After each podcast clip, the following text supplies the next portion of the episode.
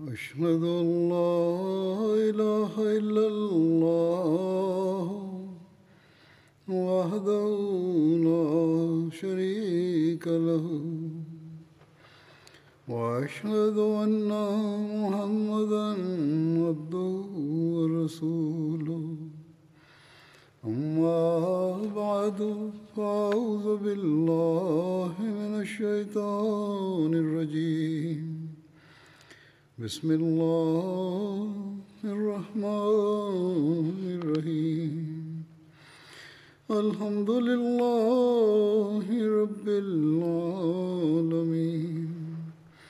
الرحمن الرحیم۔ مالک یوم الدین۔ إياك نعبد وإياك نستعين. اهدنا الصراط المستقيم. صراط الذين أنعمت عليهم. غير المغضوب عليهم ولا الضالين. ഹസ്രത്ത് ഉമർ റലാഹു അൻഹുവിന്റെ ഖിലാഫത്ത് കാലഘട്ടത്തെ കുറിച്ചായിരുന്നു വിവരിച്ചു വന്നിരുന്നത്. അക്കാലത്തെ യുദ്ധങ്ങളെക്കുറിച്ച് പറയുകയായിരുന്നു.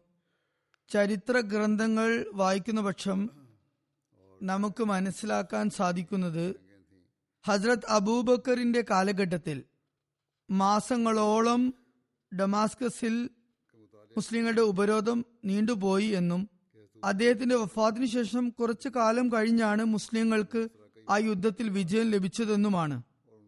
എന്തായാലും ആ യുദ്ധത്തിന്റെ വിശദാംശങ്ങൾ അത് ഹജത് അബൂബക്കറിന്റെ കാലത്തുള്ളതായിരുന്നതിനാൽ അദ്ദേഹത്തെ അനുസ്മരിക്കുമ്പോൾ അത് പരാമർശിക്കുന്നതായിരിക്കും. ഇൻഷാല്ല ഡമാസ്കസ് വിജയാനന്തരം നടന്ന സംഭവ വികാസങ്ങൾ ഞാനിവിടെ പ്രതിപാദിക്കുന്നതാണ്. ഡമാസ്കസ് ജയിച്ചടക്കിയ ശേഷം അബു ഉബൈദ ഖാലിദ് ബിൻ വലീദിനെ ബിക്കായിലേക്ക് യുദ്ധ ദൗത്യവുമായി അയച്ചു.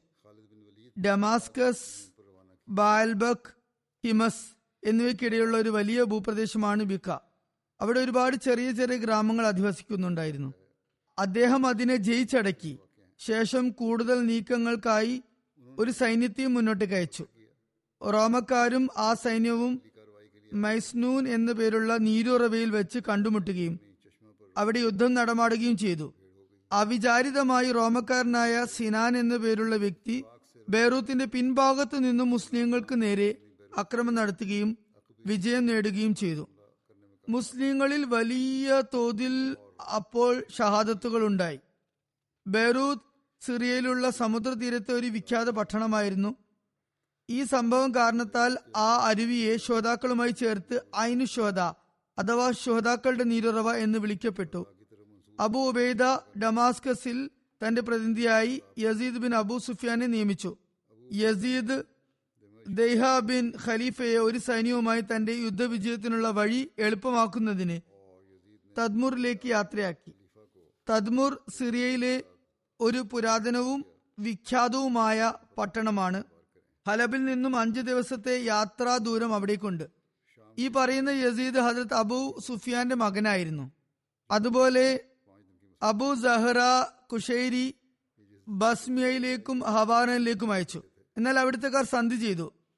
ബസ്നിയ ഡമാസ്കസിനടുത്ത് ഒരു ചെറിയ പട്ടണമായിരുന്നു. പാറാൻ എന്നത് ഡമാസ്കസിലെ ഒരു വലിയ ഭൂപ്രദേശമായിരുന്നു. അതിൽ ഒരുപാട് ഗ്രാമങ്ങളും അതുപോലെ കൃഷിഭൂമികളും ഉണ്ടായിരുന്നു. ഷഹർബീൽ ബിൻ ഹസന റലാഹു അൻഹു ജോർദാൻ ഭാഗത്തെ അതിന്റെ തലസ്ഥാനമായ തബരിയ ഒഴികെ മുഴുവൻ രാജ്യത്തെയും യുദ്ധം ചെയ്ത് പിടിച്ചടക്കുകയുണ്ടായി. ആ യുദ്ധം മുസ്ലിങ്ങൾക്ക് മേൽ അടിച്ചേൽപ്പിക്കപ്പെട്ടതായിരുന്നു. തബരിയവാസികൾ എന്നാൽ സന്ധിക്ക് സമ്മതിച്ചു. അതത് ഖാലിദ് ബിൻ ബിക്ക ഖാലിദ് ബിക്ക പ്രദേശത്തു നിന്നും വിജയശ്രീ ലാളിതനായി മടങ്ങുകയുണ്ടായി. ബാൽബക് നിവാസികൾ അദ്ദേഹവുമായി സന്ധി ചെയ്യുകയുണ്ടായി. അദ്ദേഹം അവർക്ക് ഒരു ഉടമ്പടി എഴുതി കൊടുത്തു ഡമാസ്കസിൽ നിന്നും മൂന്ന് ദിവസത്തെ യാത്രാ ദൂരം ബാൽബക്കിലേക്കുണ്ട് എന്ന് ചരിത്രത്തിൽ നിന്നും നമുക്ക് മനസ്സിലാകാം. അതൊരു പൗരാണിക നഗരമായിരുന്നു. ഇവിടെ രണ്ട് സ്ഥലത്തേക്കുമുള്ള ദൂരം എന്ന് പറഞ്ഞിട്ടുള്ളത് ആ കാലഘട്ടത്തിൽ ഒട്ടകങ്ങളോ കുതിരകളോ ഉപയോഗിച്ച് ചെയ്തിരുന്ന യാത്രയുടെ ദൈർഘ്യമാണ് ഇവിടെ സൂചിപ്പിക്കുന്നത്. പെഹൽ എന്നൊരു സ്ഥലവും ഉണ്ടായിരുന്നു. അവിടെ ഹിജ്റ വർഷം പതിനാലിനാണ് മുസ്ലിങ്ങൾക്ക് വിജയം ലഭിച്ചത്. ഹജരത് അബൂ ഉബൈദ ഹജരത് ഉമറിന് ഇങ്ങനെ കത്തെഴുതി അറിയിച്ചു. ഹെർക്കുലീസ് ഹിംസിൽ താമസമുണ്ട്. അവിടെ നിന്നും ഡമാസ്കസിലേക്ക് സൈന്യത്തെ അയക്കുന്നുണ്ട് എന്ന് അറിയാൻ സാധിക്കുകയുണ്ടായി. അതുകൊണ്ട് തന്നെ ആദ്യം ഡമാസ്കസിനെ ആക്രമിക്കണോ അതോ ഫെഹലിനെ ആണോ ആക്രമിക്കേണ്ടത് എന്ന കാര്യത്തിൽ തീരുമാനമെടുക്കാൻ ഞാൻ ബന്ധപ്പെടുകയാണ് ഫെഹലും സിറിയയിലുള്ള ഒരു സ്ഥലത്തിന്റെ പേരാണ്. ഹജത് ഉമർ ഇപ്രകാരം മറുപടി എഴുതി അറിയിച്ചു. ആദ്യം ഡമാസ്കസിനെ ആക്രമിച്ച് കീഴടക്കുക. അത് സിറിയയുടെ ഭരണസിരാ കേന്ദ്രവും കോട്ടയുമാണ്. അതോടൊപ്പം ഫയലിലേക്കും ചെറു സൈന്യങ്ങളെ അയക്കുക. അങ്ങനെ അവർ നിങ്ങളിലേക്ക് യുദ്ധനീക്കം നടത്തുന്നത് നിങ്ങൾക്ക് തടയാൻ സാധിക്കും. ഡമാസ്കസിന് മുമ്പ് ഫെഹൽ ജയിച്ചടിക്കാൽ ഉത്തമം തന്നെ. അല്ലെങ്കിൽ ഡമാസ്കസിൽ വിജയം നേടിയതിനു ശേഷം അവിടെ കുറച്ച് സൈനികരെ നിർത്തിക്കൊണ്ട് എല്ലാ സേനാനായകന്മാരെയും കൂട്ടി ഫെഹലിലേക്ക് പുറപ്പെടുക. അള്ളാഹു നിങ്ങളുടെ കരങ്ങളാൽ ഫെഹലിന് വിജയം നൽകിയാൽ ഖാലിദും നീയും ഹിംസിലേക്ക് പോവുക. ഷറാബീലിനെയും അമറിനെയും ജോർദാനിലേക്കും പലസ്തീനിലേക്കും അയക്കുക. ഹജത് ഉമറിന്റെ ഈ കത്ത് കിട്ടിയ ഉടൻ അബു ഉബൈദ പത്ത് പട്ടാള ഓഫീസർമാരെ ഫെഹലിലേക്ക് അയക്കുകയുണ്ടായി. അവരിൽ ഏറ്റവും പ്രധാനി അബുൽ ആവർ സുലമി ആയിരുന്നു. അദ്ദേഹം സ്വയം ഹജരത് ഖാലിദ് ബിൻ വലീദിനോടൊപ്പം ഡമാസ്കിലേക്ക് തിരിച്ചു. മുസ്ലിങ്ങൾ തങ്ങളുടെ അടുത്തേക്ക് വരുന്നത് കണ്ടപ്പോൾ റോമൻ സൈന്യം തങ്ങളുടെ ചുറ്റിലുമുള്ള പ്രദേശത്തെ തബരിയ നദിയുടെയും ജോർദാനിലെ കനാലിലെയും വെള്ളം ഒഴുക്കിവിടുകയും ആ ഭൂമി മുഴുവൻ ചതുപ്പ് നിലമായി മാറുകയും ചെയ്തു. അത് കടന്നു പോവുക വളരെ ദുഷ്കരമായി തീർന്നു. എന്തായാലും ഹെർക്കുലിസ് ഡമാസ്കസിലേക്ക് സഹായത്തിനായി അയച്ച സൈന്യങ്ങൾക്ക് അതുകൊണ്ട് തന്നെ അവിടെ എത്തിച്ചേരാനായില്ല. വെള്ളം തുറന്നു വിട്ട കാരണത്താൽ വഴികളെല്ലാം തന്നെ അടഞ്ഞു. എന്നാൽ മുസ്ലിങ്ങൾ സ്ഥൈര്യം കാഴ്ചവെച്ചു. മുസ്ലിങ്ങളുടെ ആ സ്ഥിരചിത്തത കണ്ട് ക്രിസ്ത്യാനികൾ സന്ധി ചെയ്യാൻ തയ്യാറായി. അവർ ആരെയെങ്കിലും അംബാസിഡറായി അയക്കുക എന്ന സന്ദേശം അബൂ ഉബൈദക്ക് അയ- അയക്കുകയുണ്ടായി.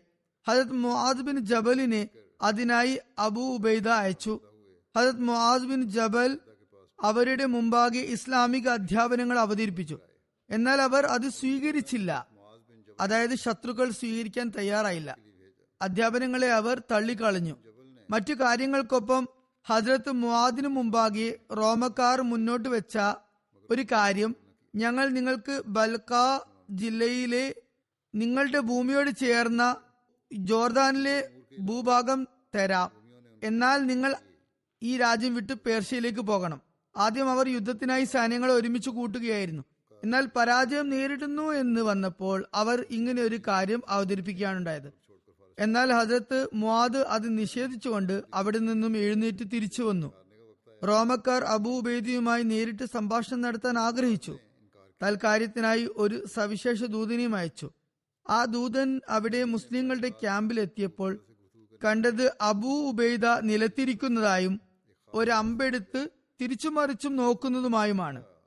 അയാൾ കരുതി മുസ്ലിങ്ങളുടെ സൈന്യാധിപൻ വളരെ പ്രതാപശാലിയും പ്രഭാവശാലിയുമായിരിക്കും. അതുകൊണ്ട് തന്നെ ആളെ നോക്കിയാൽ തന്നെ ആ അടയാളങ്ങൾ കണ്ടാൽ തന്നെ എനിക്ക് തിരിച്ചറിയാൻ സാധിക്കുമെന്ന് കരുതി. എന്നാൽ അയാൾ എവിടെയൊക്കെയോ കണ്ണുയർത്തി നോക്കി. എന്നാൽ അവിടെയൊന്നും തന്നെ പ്രത്യേകം ഒരാളെ കണ്ടില്ല. എല്ലാവരും ഒരേപോലെ കാണപ്പെട്ടു. അവസാനം വെപ്രാളം കൊണ്ട് ചോദിച്ചു നിങ്ങളുടെ തലവൻ ആരാണ്? ആളുകളെ അബൂ ഉബൈദക്ക് നേരെ ആളുകൾ ചൂണ്ടിക്കാണിച്ചുകൊണ്ട് പറഞ്ഞു ഇതാണ് നേതാവ്. അയാൾ അത്ഭുതപ്പെട്ടു. വളരെ വിസ്മയത്തോടെ അദ്ദേഹത്തെ നോക്കി ചോദിച്ചു ശരിക്കും നിങ്ങൾ തന്നെയാണ് ഇവരുടെ തലവൻ? അബൂബൈദ് പറഞ്ഞു അതെ ഞാൻ തന്നെയാണ്. അപ്പോൾ അയാൾ പറഞ്ഞു നിങ്ങളുടെ സൈന്യത്തിലെ ഓരോരുത്തർക്കും രണ്ട് അഷ്റഫികൾ വെച്ച് ഞാൻ തരാം. എന്നാൽ നിങ്ങൾ ഇവിടെ വിട്ടു പോകുമോ? ഹരത് അബൂ അത് നിരസിച്ചു. അത് കണ്ട് അയാൾ വല്ലാതെ കുപിതനായി. എന്നിട്ട് അവിടെ നിന്നും എഴുന്നേറ്റ് പോയി. അബൂബൈദ അയാളുടെ മട്ടും ഭാവവും കണ്ടപ്പോൾ സൈന്യത്തോട് തയ്യാറായി നിന്നുകൊള്ളാൻ കൽപ്പിച്ചു. എന്നിട്ട് എല്ലാ സ്ഥിതിഗതികളും ഹജരത് ഉമറിനെ എഴുതി അറിയിച്ചു. ഹജരത് ഉമർ റോമക്കാർ സൈന്യങ്ങളെ ഒരുമിച്ച് കൂട്ടുന്നതിനാൽ യുദ്ധമുന്നേറ്റത്തിന് അവർക്ക് അനുമതി നൽകി. നിങ്ങൾ സ്ഥൈര്യത്തോടെ നിലകൊള്ളുക നിങ്ങളെ അള്ളാഹു സഹായിക്കുന്നതായിരിക്കും എന്ന് ധൈര്യപ്പെടുത്തുകയും ചെയ്തു. അബൂ ഉബൈദ അന്ന് തന്നെ യുദ്ധ തയ്യാറ- തയ്യാറെടുപ്പുകൾ നടത്താൻ കൽപ്പന പുറപ്പെടുവിച്ചിരുന്നു. എന്നാൽ റോമക്കാർ യുദ്ധത്തിനായി മുന്നോട്ട് വന്നില്ല. അടുത്ത ദിവസം രാവിലെ ഹജത് ഖാലിദ് ബിൻ വലീദ് സവാരിക്കാരെ മാത്രം കൂട്ടി മൈതാനത്തിലേക്ക് പോയി. അവിടെ റോമൻ സൈന്യം തയ്യാറായി നിൽപ്പുണ്ടായിരുന്നു. ഇരു കക്ഷികളും തമ്മിൽ യുദ്ധം അരങ്ങേറി. മുസ്ലിങ്ങളുടെ സ്ഥൈര്യം കണ്ട് റോമൻ സൈനാധിപർ യുദ്ധം തുടരുന്നത് ഇനി വ്യർത്ഥമാണെന്ന് മനസ്സിലാക്കി. എന്നിട്ട് മടങ്ങി പോകാൻ ആഗ്രഹിച്ചു. ഹജത് ഖാലിദിനെ ഉറക്കി വിളിച്ചു പറഞ്ഞു റോമക്കാർ സകല ശക്തിയും പ്രയോഗിച്ച് തോറ്റു കഴിഞ്ഞു. ഇനി ഞങ്ങളുടെ ഊഴമാണ്. എന്നിട്ട് പെട്ടെന്ന് മുസ്ലിങ്ങൾ കടന്നാക്രമണം നടത്തി. റോമക്കാരെ അവർ തറപറ്റിച്ചു. ക്രിസ്ത്യാനികൾ കൂടുതൽ സഹായം എത്തിച്ചേരും എന്ന് കരുതി കാത്തിരുന്ന് യുദ്ധം വൈകിപ്പിക്കുകയായിരുന്നു. ഹജരത് ഖാലിദ് അവരുടെ സൂത്രം മനസ്സിലാക്കി. അദ്ദേഹം ഹജരത്ത് അബു ഉബൈദയുടെ അടുത്ത് ചെന്ന് പറഞ്ഞു റോമക്കാർ നമ്മളെ ഭയന്നിരിക്കുകയാണ്. അതുകൊണ്ട് ആക്രമിക്കാൻ ഇത് തന്നെയാണ് തക്ക സമയം. അപ്പോൾ തന്നെ നാളെ യുദ്ധം നടക്കും സൈന്യങ്ങൾ തയ്യാറാവണം എന്ന വിളംബരമുണ്ടായി. രാത്രിയുടെ അന്ത്യപാദത്തിൽ ഹജത് അബു ഉബൈദ സൈന്യ ക്രമീകരണം നടത്തി. റോമ സൈന്യത്തിന്റെ അംഗസംഖ്യ ഏകദേശം അമ്പതിനായിരമായിരുന്നു. ഹജരത് ഉമറിന്റെ ജീവചരിത്രം എഴുതിയവരിൽ രണ്ട് ചരിത്രകാരന്മാർ ഹൈക്കലും സലാബിയും പറയുന്നത് എൺപതിനായിരം മുതൽ ഒരു ലക്ഷം വരെ സൈനിക ബലം ഉണ്ടായിരുന്നു എന്നാണ്. എന്തായാലും ഒരു മണിക്കൂർ നീണ്ട യുദ്ധം നടന്നു. അതേ തുടർന്ന് റോമൻ സൈന്യത്തിന്റെ കാലിടറി അവർ അങ്ങേയറ്റം പരിഭ്രാന്തരായി ചിതറിയോടി. പിന്നീട് ഹജത് ഉമർ ഇപ്രകാരം കൽപ്പന നൽകി കീഴടക്കിയ ഭൂമികളെല്ലാം തന്നെ അവരുടെ അവയുടെ ഉടമസ്ഥരുടേത് തന്നെ ആയിരിക്കും. ആരിൽ നിന്നും ഒരു ഭൂമിയും കയ്യേറപ്പെടുന്നതല്ല. ജനങ്ങളുടെ ജീവനും ധനവും ഭൂമിയും കെട്ടിടങ്ങളും ആരാധനാലയങ്ങളും എല്ലാം സുരക്ഷിതമായിരിക്കും. പള്ളികൾക്ക് വേണ്ടി മാത്രമേ കുറച്ച് ഭൂമി എടുക്കാൻ പാടുള്ളൂ. അതായത് ഏതെങ്കിലും ഭൂമി ഉപയോഗിക്കണമെങ്കിൽ അത് തന്നെ അത് പള്ളികൾ നിർമ്മിക്കുന്നതിന് വേണ്ടിയായിരിക്കണം. അല്ലാത്ത ഭൂമികൾ എല്ലാം അവയുടെ ഉടമസ്ഥരുടെ തന്നെയായിരിക്കും. അടുത്തത് ബേസാൻ വിജയത്തെക്കുറിച്ചുള്ള വിവരണമാണ്. ഫെഹൽ യുദ്ധവിജയം നേടിയ ശേഷം ഷറാബിൽ തന്റെ സൈന്യത്തെയും അമ്രിനെയും കൂട്ടി ബേസാൻ വാസികളുടെ അടുത്തേക്ക് വന്നു. അവരെ വളഞ്ഞുപരോധിച്ചു. ആ സമയത്ത് അബുൽ ആവറും അദ്ദേഹത്തോടൊപ്പം മറ്റു ചില നേതാക്കന്മാരും തബരിയെ വളഞ്ഞിരിക്കുകയായിരുന്നു. തബരിക്ക് തെക്ക് പതിനെട്ട് മൈൽ ദൂരത്താണ് ബേസാൻ സ്ഥിതി ചെയ്യുന്നത്. ജോർദന്റെ പ്രദേശങ്ങളിൽ ഡമാസ്കസിനും അതിനുശേഷവുമുള്ള യുദ്ധങ്ങളിൽ റോമക്കാർ നിരന്തരം പരാജയപ്പെട്ടതിന്റെ വാർത്ത പരന്നിരുന്നു. ഷറാബിയിലും അദ്ദേഹത്തോടൊപ്പം അമ്രബിൻ ആസും ഹാരിസ് ബിൻ ഹിഷാമും സഹൽ ബിൻ അമ്രും അവരവരുടെ സൈന്യവുമായി ബേസാൻ ലക്ഷ്യമാക്കി വരുന്നുണ്ടെന്ന് ജനങ്ങൾ അറിഞ്ഞിരുന്നു. അതുകൊണ്ട് എല്ലായിടങ്ങളിലും ജനങ്ങൾ കോട്ടകളിൽ തന്നെ ഒരുമിച്ച് കൂടിയിരുന്നു. ഷറാബിയിൽ ബേസാനിൽ എത്തുകയും അതിനെ വളയുകയും ചെയ്തു. ഉപരോധം കുറച്ചുനാൾ നീണ്ടു. എന്നാൽ പിന്നീട് അവിടെയുള്ള ചിലർ യുദ്ധത്തിനായി പുറത്തു വരികയുണ്ടായി. മുസ്ലിങ്ങൾ അവരുമായി ഏറ്റുമുട്ടുകയും അവരെ ഇല്ലായ്മ ചെയ്യുകയും ചെയ്തു. മറ്റുള്ളവർ സന്ധി ചെയ്യാനായി അപേക്ഷിച്ചു. അത് മുസ്ലിങ്ങൾ ഡമാസ്കസിന്റെ നിബന്ധന വെച്ച് അംഗീകരിച്ചു. ഡമാസ്കസ് വിജയത്തിന്റെ നിബന്ധനകളുടെ അടിസ്ഥാനത്തിൽ അതും അംഗീകരിക്കപ്പെട്ടു. ഇനിയുള്ളത് തബരിയ വിജയമാണ്. തബരിയ വാസികൾ ബേസാൻ വിജയത്തെക്കുറിച്ചും അവരോട് നടത്തിയ ഉടമ്പടിയെക്കുറിച്ചും അറിഞ്ഞപ്പോൾ ഷറാബീലിന്റെ സവിധം എത്തിക്കണം എന്ന നിബന്ധനയിൽ അബുൽ ആവറുമായി അവർ സന്ധി ചെയ്തു. അബുൽ ആവർ അവരുടെ അപേക്ഷ അംഗീകരിച്ചു. അങ്ങനെ തബരിക്കാരുമായും ബേസാൻകാരുമായും ഡമാസ്കസിലെ നിബന്ധനയോടെ സന്ധി ഉണ്ടായി അതുപോലെ പട്ടണങ്ങളുടെയും അടുത്തുള്ള ഗ്രാമങ്ങളുടെയും ജനവാസമുള്ള സ്ഥലങ്ങളിലെ ആകെയുള്ള കെട്ടിടങ്ങൾ പകുതി മുസ്ലിങ്ങൾക്കായി ഒഴിഞ്ഞു കൊടുക്കണം എന്നും ബാക്കി പകുതിയിൽ റോമാക്കാർ തന്നെ താമസം തുടരുന്നതാണെന്നും അതുപോലെ വർഷം തോറും ഓരോരുത്തരും ഒരു ദീനാറും വിളവിൽ നിന്നും നിശ്ചിത ഭാഗവും നൽകണമെന്നും ഉള്ള തീരുമാനത്തിലായി. അതിനുശേഷം മുസ്ലിം നേതാക്കളും അവരുടെ സൈന്യങ്ങളും അവിടെ താമസമാക്കി. അവരുടെ സന്ധി അങ്ങനെ പൂർണത കൈവരിച്ചു. ജോർദാനിലെ വിവിധ പ്രദേശങ്ങളിൽ പോഷക സൈന്യങ്ങളെല്ലാം തമ്പടിച്ചു. ശേഷം വിജയത്തിന്റെ സുവാർത്ത ഹജരത്ത് ഉമാർ ഉമറിനെ അറിയിച്ചു. അടുത്തത് ഹിമസ് വിജയമാണ്. ഇത് പതിനാല് ഹിജിരിക്കാണ് ഉണ്ടായത്. ഹജരത് അബു ഉബൈദ അതിനുശേഷം ഹിംസിലേക്ക് യുദ്ധം മുന്നേറ്റം നടത്തി. അത് സിറിയയിലെ പ്രസിദ്ധ നഗരവും യുദ്ധപരവും ഭരണപരവുമായ നിലയിൽ പ്രസക്തവുമായിരുന്നു. ഡമാസ്കസിനും ഹൽബിനും ഇടയിൽ സിറിയയിലാണ് ഹിംസ് സ്ഥിതി ചെയ്യുന്നത്. ഹിംസിൽ ഒരു വലിയ ക്ഷേത്രമുണ്ടായിരുന്നു. അത് സന്ദർശിക്കാനായി ദൂര ദൂര ദിക്കുകളിൽ നിന്നും ആളുകൾ വരുമായിരുന്നു. അതിന്റെ ആരാധകർ ആണ് എന്നതിൽ അവർ ഊറ്റം കൊണ്ടിരുന്നു. എന്തായാലും ഹിംസിന്റെ അടുത്ത് റോമക്കാർ തന്നെ മുന്നേറ്റം നടത്തി യുദ്ധം ചെയ്യാൻ ആഗ്രഹിച്ചു. അങ്ങനെ ഹിംസിൽ നിന്നും ഒരു വൻ സൈന്യം ജൂസിയയിൽ മുസ്ലിങ്ങളുമായി ഏറ്റുമുട്ടി. എന്നാൽ അവർ പരാജയപ്പെടുകയാണ് ഉണ്ടായത് ഹജരത് അബു ഉബൈദിയും ഹജത് ഖാലിദ് ബിൻ വലീദും ഹിംസിലെത്തി ആ നഗരത്തെ വളഞ്ഞുപരോധിച്ചു. അതിശൈത്യ കാലാവസ്ഥയായിരുന്നു. മുസ്ലിങ്ങൾക്ക് തുറന്ന മൈതാനത്തിൽ ഒരുപാട് സമയം യുദ്ധം ചെയ്യാനാകില്ലെന്ന് റോമക്കാർക്ക് ഉറപ്പായിരുന്നു. അതോടൊപ്പം തന്നെ ഹെർക്കുലീസിന്റെ ഭാഗത്തു നിന്നും സഹായം എത്തിച്ചേരുമെന്ന് പ്രതീക്ഷയുമുണ്ടായിരുന്നു. അതുപ്രകാരം അയാൾ ജസീറയിൽ നിന്നും ഒരു സൈന്യത്തെ അയച്ചിട്ടുമുണ്ടായിരുന്നു. എന്നാൽ ഇറാഖ് ദൗത്യ ചുമതല ഉണ്ടായിരുന്ന സാദ് ബിൻ അബി വക്കാസ് ഒരു സൈന്യത്തെ ആ സൈന്യത്തെ നേരിടാനായി അയച്ചിരുന്നു. അവർ ആ സൈന്യത്തെ അവിടെ തന്നെ തടഞ്ഞു നിർത്തുവാൻ അവർക്ക് സാധിച്ചു. ചരിത്രകാരന്മാർ എഴുതിയിരിക്കുന്നു റോമക്കാരുടെ കാലിൽ ലെതറിന്റെ സോക്സുകൾ ഉണ്ടായിരുന്നു. എന്നിട്ടും അവരുടെ കാലുകൾ മരവിച്ചു കോച്ചു പോയിരുന്നു എന്നാൽ സഹാബാക്കളുടെ കാലുകളിലോ മുസ്ലിം സൈന്യത്തിന്റെ കാലുകളിലോ വെറും ഷൂ മാത്രമാണ് സാധാരണ ഷൂ മാത്രമാണ് ഉണ്ടായിരുന്നത്. ഹെർക്കുലിസ് ഹിംസ്കാരോട് സഹായ വാഗ്ദാനം ചെയ്ത് അവർക്ക് പോരാടാനുള്ള ധൈര്യം നൽകിക്കൊണ്ട് സ്വയം റോഹയിലേക്ക് പുറപ്പെട്ടു. അവർക്ക് വാക്ക് കൊടുക്കുകയും സ്വയം അവിടെ നിന്ന് പോവുകയും ചെയ്തു. ഹിംസുകാർ കോട്ടയടിച്ചിരുന്നു. എന്നിട്ട് കൊടും തണുപ്പുള്ള ദിവസം തന്നെ മുസ്ലിങ്ങളുമായി യുദ്ധത്തിന് അവർ പുറത്തിറങ്ങി. റോമക്കാർ ഹെർക്കുലീസിന്റെ സഹായത്തെ പ്രതീക്ഷിച്ചിരിക്കുകയും മുസ്ലിങ്ങൾ തണുപ്പ് കാരണം തോൽവി സംബന്ധിച്ച് ഓടിക്കളയുമെന്ന് കരുതുകയും ചെയ്തിരുന്നു. എന്നാൽ മുസ്ലിങ്ങൾ വളരെയധികം സ്ഥൈര്യം കാണിച്ചു. ഹെർക്കുലീസിന്റെ സഹായം എത്തിയതുമില്ല. തണുപ്പിന്റെ ദിവസങ്ങൾ കഴിഞ്ഞപ്പോൾ ഹിംസുകാർ മനസ്സിലാക്കി ഇനി ഇവരുമായി യുദ്ധം തുടരാൻ കഴിയില്ല. അതുകൊണ്ട് അവർ സന്ധി ചെയ്യാൻ അപേക്ഷയുമായി മുന്നോട്ട് വന്നു. മുസ്ലിങ്ങൾ അത് സ്വീകരിച്ചു. പട്ടണത്തിലെ എല്ലാ കെട്ടിടങ്ങളും നഗരവാസികൾക്ക് തന്നെ വിട്ടുകൊടുത്തു. എന്നിട്ട് ഡമാസ്കസിലെ പോലെ ടാക്സും ജിസിയയും നൽകുമെന്ന ഉടമ്പടിയിൽ അവർ സന്ധി ചെയ്തു.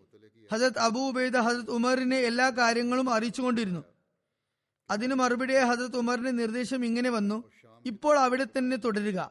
സിറിയയിലുള്ള ശക്തരായ അറബി ഗോത്രങ്ങളെ തങ്ങളുടെ കൊടിക്കീഴിൽ ഒരുമിച്ച് കൂട്ടുക. ഇൻഷാ അല്ലാ ഞാനും ഇവിടെ നിന്നും തുടർച്ചയായി പോഷക സൈന്യത്തെ അയക്കുന്നതാണ്. മർജുറൂം എന്നൊരു സ്ഥലമുണ്ട്. അതേ വർഷം തന്നെയാണ് മർജുറൂമിലെ സംഭവവും അരങ്ങേറിയത്. ഡമാസ്കസിന് അടുത്തുള്ള ഒരു സ്ഥലമാണത്. ഇങ്ങനെയായിരുന്നു സംഭവം. പെഹലിൽ നിന്നും ഹിംസിലേക്ക് പോകാനായി Abu Ubaida Hazrat Khalid bin വലീദിനോടൊപ്പം പുറപ്പെട്ടു. എല്ലാവരും ദുൽക്കല എന്ന സ്ഥലത്ത് തമ്പടിച്ചു. അവരുടെ ആ വരവിനെ കുറിച്ച് അറിഞ്ഞപ്പോൾ ഹെർക്കുലീസ് തൂസറ ബത്തിരീക്കിനെ അയച്ചു. അവൻ മർജ് ഡമാസ്കസിൽ അതിന്റെ പടിഞ്ഞാറ് ഭാഗത്ത് നിന്ന് ചെന്ന് തങ്ങി അബൂബേദ മർജുറൂമിന്റെ സൈന്യത്തിൽ നിന്ന് ആണ് തുടക്കം കുറിച്ചത് യുദ്ധത്തിന് തുടക്കം കുറിച്ചത്. ആ സമയത്തുണ്ടായിരുന്ന മുസ്ലിങ്ങളുടെ അവസ്ഥ എന്തായിരുന്നെന്നാൽ ശൈത്യ കാലാവസ്ഥ കാരണം അവരുടെ ശരീരം മുറിവുകളാൽ നിറഞ്ഞിരുന്നു. ഇവർ മർജു റൂമിൽ എത്തിയപ്പോൾ ഷെനസ് റൂമിയും അവിടെ എത്തി. തൂസറയുടെ അടുത്ത് തന്നെ കുതിര പട്ടാളത്തോടൊപ്പം അയാൾ തമ്പടിച്ചു. ശരിക്കും ഈ ഷെനസ് എന്ന് പറയുന്നത് തൂസറയെ സഹായിക്കാനും ഹിംസുകാരുടെ രക്ഷയ്ക്കും വേണ്ടി വന്നതായിരുന്നു. അപ്പോൾ അയാൾ ഒരു കടൽ തീരത്ത് സൈന്യവുമായി നിലകൊണ്ടു. രാത്രിയായപ്പോൾ അവരുടെ മറ്റൊരു സൈനാധിപനായ തൂസറ അവിടെ നിന്നും യാത്ര തിരിച്ചു. അവർ പോയ കാരണത്താൽ ആ സ്ഥലം കാലിയായി. തൂസറയുടെ പ്രതിയോഗി ഹജത് ഖാലിദ് ബിൻ വലീദും ഷനസിനെതിരെ പടനയിച്ചത് ഹജത് ഉബൈദിയുമായിരുന്നു. തൂസറ അവിടെ നിന്നും ഡമാസ്കസിലേക്ക് പുറപ്പെട്ടു എന്ന വിവരം ഹജരത് ഖാലിദ് ബിൻ വലീദിന് ലഭിച്ചപ്പോൾ അദ്ദേഹം ഹജ്രത് അബു ഉബൈദയും കൂടി തൂസറയെ പിന്തുടരുന്നത് ഹജ്രത് ഖാലിദ് തന്നെയായിരിക്കും എന്ന് ഒരുമിച്ച് തീരുമാനമെടുത്തു. അങ്ങനെ ഹജ്രത് ഖാലിദ് ബിൻ വലീദ് ആ രാത്രി തന്നെ കുതിരപ്പടയോടൊപ്പം അയാളെ പിന്തുടർന്നു പോയി മറുഭാഗത്ത് യസീദ് ബിൻ അബു സുഫിയാന് തൂസറയുടെ ആ നീക്കത്തെക്കുറിച്ച് അറിവ് ലഭിച്ചിരുന്നു. അതുകൊണ്ട് അദ്ദേഹം അയാളെ നേരിടാനായി വന്നു. ഇരു സൈന്യങ്ങളും യുദ്ധമൈതാനത്ത് വെച്ച് ഏറ്റുമുട്ടി. ഇരു സംഘവും തമ്മിൽ യുദ്ധം നടന്നുകൊണ്ടിരിക്കുന്ന അവസരത്തിൽ തന്നെ പിറകുഭാഗത്തു നിന്നും ഹജരത് ഖാലിദ് ബിൻ വലീദ് തന്റെ സൈന്യസമേതം അവിടെ എത്തിച്ചേർന്നു. എന്നിട്ട് തൂസറെ പിറകിൽ നിന്നും ആക്രമിച്ചു. അക്കാരണത്താൽ അവർ ഒന്നടങ്കം പരിഭ്രാന്തരായി. മുമ്പിൽ നിന്നും പിമ്പിൽ നിന്നും ശത്രുക്കൾ കൊല ചെയ്യപ്പെട്ടു. മുസ്ലിങ്ങൾ അവരെ മരണ നിദ്രയിലാക്കി പിന്തിരിഞ്ഞോടിയവർ മാത്രമേ അക്കൂട്ടത്തിൽ ജീവനോടെ രക്ഷപ്പെട്ടുള്ളൂ. മുസ്ലിങ്ങൾക്ക് ആ യുദ്ധത്തിൽ നിന്ന് ലഭിച്ച ഖനീബത്ത് മുതലിൽ സവാരി മൃഗങ്ങളും ആയുധങ്ങളും വസ്ത്രങ്ങളും മറ്റും ഉണ്ടായിരുന്നു അവ Hazrat Yazid bin Abu Sufyan തന്റെയും ഹജ്രത്ത് ഖാലിദ് ബിൻ വലീദിന്റെയും പട്ടാളക്കാർക്കിടയിൽ വീതം വെക്കുകയുണ്ടായി.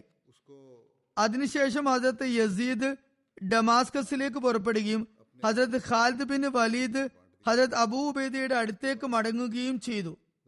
ഇസ്ലാമിക ചരിത്രത്തിൽ കുപ്രസിദ്ധനായ യസീദ് മുവാവിയുടെ മകനായിരുന്നു. എന്നാൽ ഈ പറഞ്ഞ യസീദ് അബു സുഫിയാന്റെ മകനാണ്. റോമക്കാരുടെ നേതാവായ തൂസറെ വധിച്ചത് ഹജത് ഖാലിദ് ബിൻ വലീദായിരുന്നു. അദ്ദേഹം തൂസറയെ പിന്തുടർന്നു പോയപ്പോൾ ഹജത് ഉബൈദ ഷനസിനെ നേരിടുകയുണ്ടായി. ആ സമയത്ത് രണ്ട് സൈന്യങ്ങൾക്കുമിടയിൽ മർജുറൂമിന് വേണ്ടിയുള്ള പോരാട്ടം നടന്നു. ഇസ്ലാമിക സൈന്യം ഒരുപാട് പേരെ ശത്രുക്കളെ വധിച്ചു. ഹജത് അബു ഉബൈദ ഷനസിന്റെ കഥ കഴിച്ചു. മർജുറൂം അങ്ങനെ ശത്രുക്കളുടെ ശവശരീരങ്ങളാൽ നിറഞ്ഞു കവിഞ്ഞു. ആ മൃതദേഹങ്ങൾ കാരണം അവിടെ മുഴുവൻ ദുർഗന്ധപൂരിതമായി. റോമക്കാരിൽ വെച്ച് ഒളിച്ചോടിയവർ മാത്രം രക്ഷപ്പെടുകയും മറ്റുള്ളവരൊക്കെ മരണമുഖത്തേക്ക് ചെന്ന് ചാടുകയും ചെയ്തു. പിന്തിരിഞ്ഞോടിയവരെ മുസ്ലിങ്ങൾ ഹിംസ് വരെ പിന്തുടർന്നു. എന്നിട്ട് ഹജത് അബൂബൈദ സൈന്യവുമായി ഹിമാദിലേക്ക് പുറപ്പെട്ടു. ഹമാദും സിറിയയിലെ ഒരു പ്രാചീന നഗരമായിരുന്നു. ആ സമയത്തെ കണക്കനുസരിച്ച് ഡമാസ്കസിൽ നിന്നും അഞ്ചു ദിവസത്തെ യാത്രാ ദൈർഘ്യത്തിലാണ് അതുണ്ടായിരുന്നത്. ഹിമാദ് വാസികൾ അവരുടെ മുമ്പാകെ തോൽവി സംബന്ധിച്ച് തലകുനിച്ചു. ഷേസർകാർക്ക് അക്കാര്യം അറിയാനിട വന്നപ്പോൾ അവരും ഹമാദുകാരെ പോലെ സന്ധി ചെയ്തു. ഷേസർ ഹമാദിൽ നിന്നും അര ദിവസത്തെ യാത്രാ ദൂരത്തിൽ സ്ഥിതി ചെയ്തിരുന്ന ഒരു പട്ടണമായിരുന്നു. ഹജരത് അബൂബേദ ശേഷം സലമിയെ കീഴടക്കി. ഹമാദിൽ നിന്നും ഒന്ന് രണ്ട് ദിവസം യാത്ര ദൂരത്തുള്ള പട്ടണമായിരുന്നു അത്. അതിനുശേഷം ലാസിക്കിയ വിജയവും ഉണ്ടായി.